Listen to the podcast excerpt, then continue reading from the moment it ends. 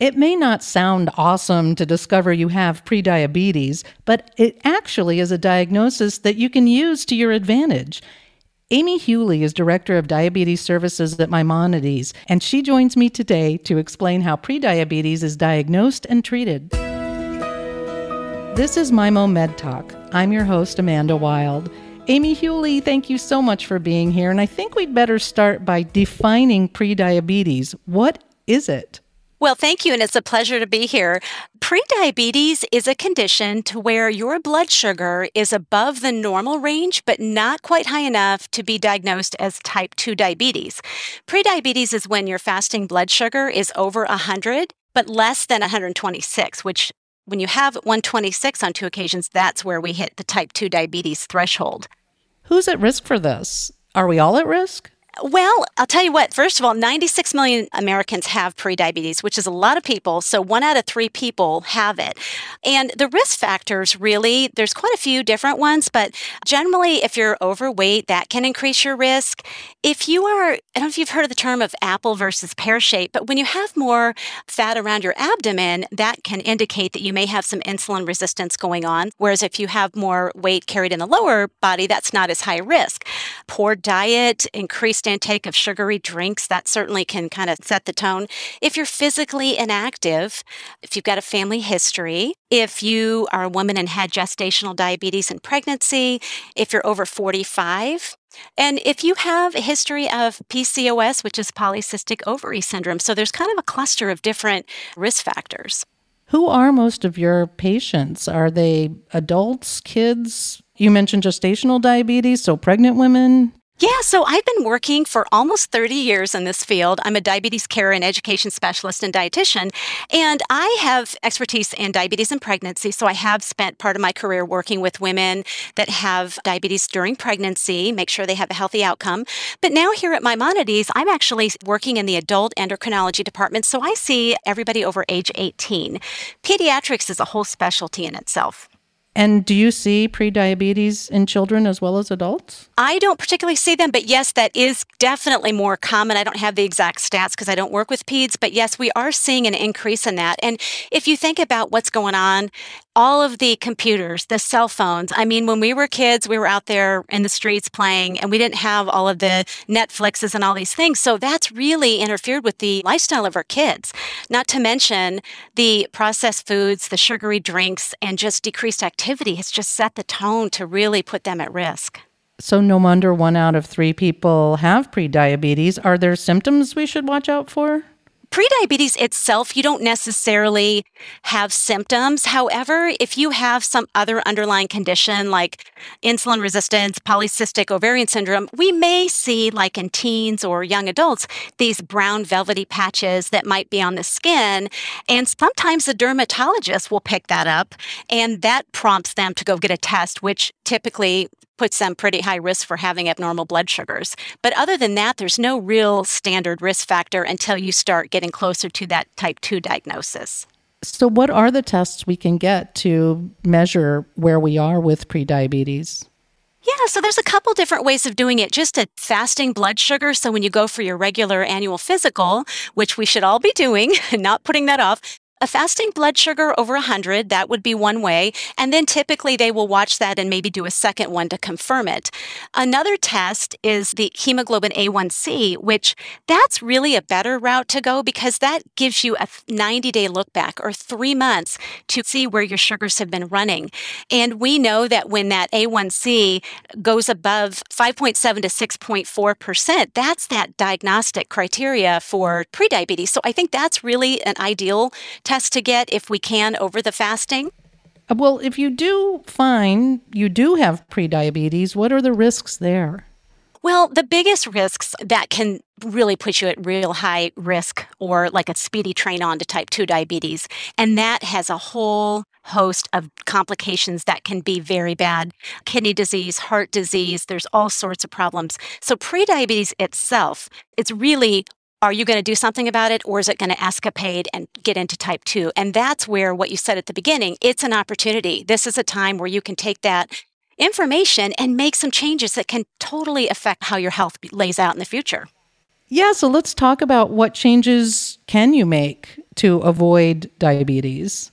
Well, I think the first thing is, is you want to make sure that you're partnered up with somebody to help you understand what's going on, what could potentially be some of the barriers or things that may be going on in your lifestyle that you're not aware of. And so there are really great programs out there. The C D C has the Diabetes Prevention Program. That's a twelve-week program that you can get in and really learn and educate yourself on all the different things to do differently. And it may start with taking a look at what your eating habits are like. Are you skipping meals, not eating eating all day and then eating a lot at night, which is pretty common? Are you drinking sugary drinks? Are you sitting on the couch and not moving your body? So it's kind of like, let's find out what's going on here. And I think that's where you could seek out some help or these programs from the C D C to identify what that is, because sometimes it's very obvious. And sometimes people are like, I don't understand what's going on here. So I think it's really reaching out, and there's some great resources on the web with the Diabetes Association. And again, talking to your doctor about sending you to someone to help, because there's too much misinformation out there to begin on your own.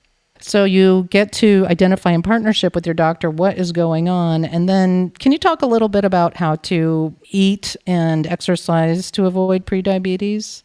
There's a couple things to think about. You know, there's so much misinformation out there, and carbohydrate is the nutrient that we hear about. And people say it's so bad, it, you can't eat carbs. I have some patients tell me they can't eat carrots because there's carbs, and I'm just like, okay, let's slow down here. Basically, what we want to do is think about a few things.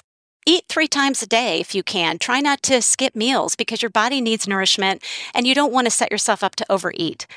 If you think of the real basics, the plate method is where we start. The plate method is basically helping you understand what you should be eating. So when you look at your plate, really trying to fill up about half of it with non-starchy vegetables. They're great for you, they're delicious, and it's a good way to get full and give your body nutrients. A quarter of your plate should be coming from either animal or plant protein, and then a quarter coming from some kind of carbohydrate. That could be sweet potato, it could be brown rice, quinoa, it could be a variety of things. So just understanding what your plate should be looking like. I think a lot of times mm-hmm. we're missing some of those things. Well, I noticed you didn't mention brownie for carbohydrate. And you know what? It's okay to learn how to work those things in. I think we have to identify some of us just love sweets, and if we keep them in the house, we just keep eating them and we can't stop. And that's just being a human being. So it doesn't mean we can't have those, but we need to learn to just understand what amounts, because our portions are so out of control here. It's okay to include small amounts of sweets, but let's try to make sure we get what we need first. Have you had any fruit or vegetables today? And if you want to have a dessert, a small portion, and knowing what that is, because a pint of Ben and Jerry's is a portion when really that should be feeding four people. And we just are so skewed with that. And that's the problem, you know? And the thing is, if you go back to nineteen fifty, what was considered a portion there is so different than what we have today. And we've just gotten accustomed to that. In Europe, they don't do that. They don't eat big, huge things of ice cream. It's like, it's just a small little dish, a little ramekin. And so you can teach yourself how to include those things, but we've really got to look at ninety percent of what we're eating is ninety percent of the nutrition we're going to have. When you said we should eat three times a day, should you eat even when you aren't hungry, just to make sure that you have steady nutrition throughout the day? So that's such a great question. And the answer is we really should refuel our body, because what happens is sometimes our hunger cues are off. There's some hormones, ghrelin and leptin, which tell us when we're full and when we're hungry. And sometimes those hormones aren't working as efficiently as they should. And we don't even know what our hunger cues are. So when we skip the meal, a lot of times you're going to make up for it later. And you're going to be eating a lot more at night after dinner. You're hitting the Netflix and the snacks. And so it's really better to try to get something. You don't need to eat much, but having something small small just to break that fast and making sure that you're not playing catch up the rest of the day. I always tell people, think of your body as a car. You need to refuel that gas tank and meet your nutrition needs over the day, not all at one time. Well, that's interesting, because intermittent fasting has become so popular lately. Right. And there's a million different things you can do. And it's not that that's a bad thing. I mean, we don't have one diet we tell people to do, but the majority of people that I see just don't do well when they skip meals. It really backfires. And I see a lot of people over the past thirty years. So if it really works better for a person, I'm going to work with them whatever they do, because there's no one diet. However, most people, we see better blood sugar control. We see better nutrition when people can spread out their food over the day. And what about the exercise piece? What do you recommend there?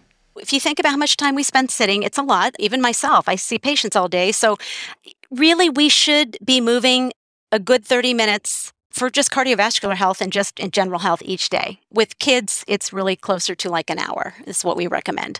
There's been some studies that have shown that just doing thirty minutes by itself may not be as beneficial as if you try to break up your sitting time during the day. So I really try to think of both of those things. Try to work on getting that thirty minutes just for cardiovascular health.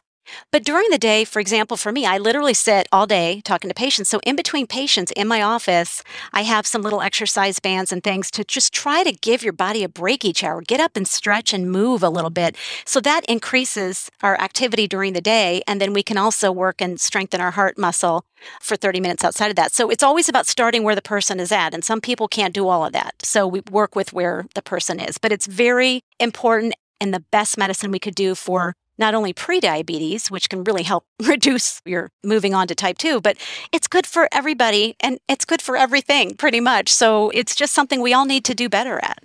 I know at Maimonides, you have a special focus on education as part of your diabetes program. Can you give an example of why Maimonides is the place to be treated for pre-diabetes?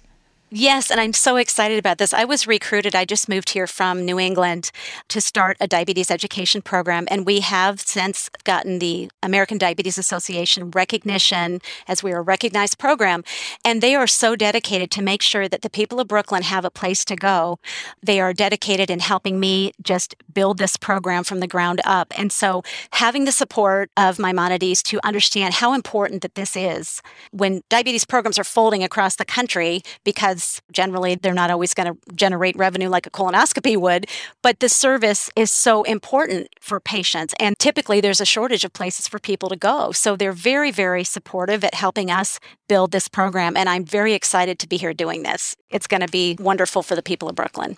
Yeah, really building something lasting to help people have better health. Are there any other takeaways you want to add? I think the thing is, just know that you're not alone. There is help, and you want to talk to your doctor about reaching out to work with a diabetes care and education specialist.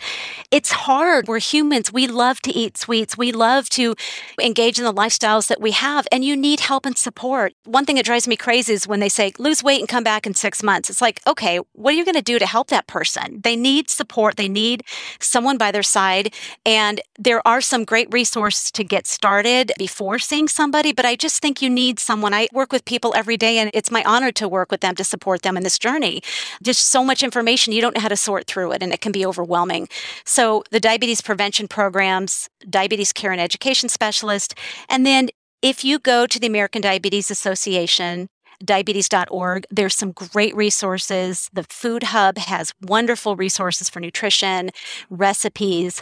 They also have some great information and a quiz that you can take to see if you're at risk for prediabetes. So I highly recommend going to that site to get started, to educate yourself, and then get someone to help you and walk that journey with you. That part is so encouraging and just reassuring to know there are specialists and resources to help. Thank you, Amy, for these insights. It's so helpful to know we can take steps to beat diabetes before it happens. Please visit mimo dot org for more information. To make a primary care appointment, call seven one eight, two eight three, five seven zero zero. This has been Mimo Med Talk. I'm Amanda Wilde. Stay well.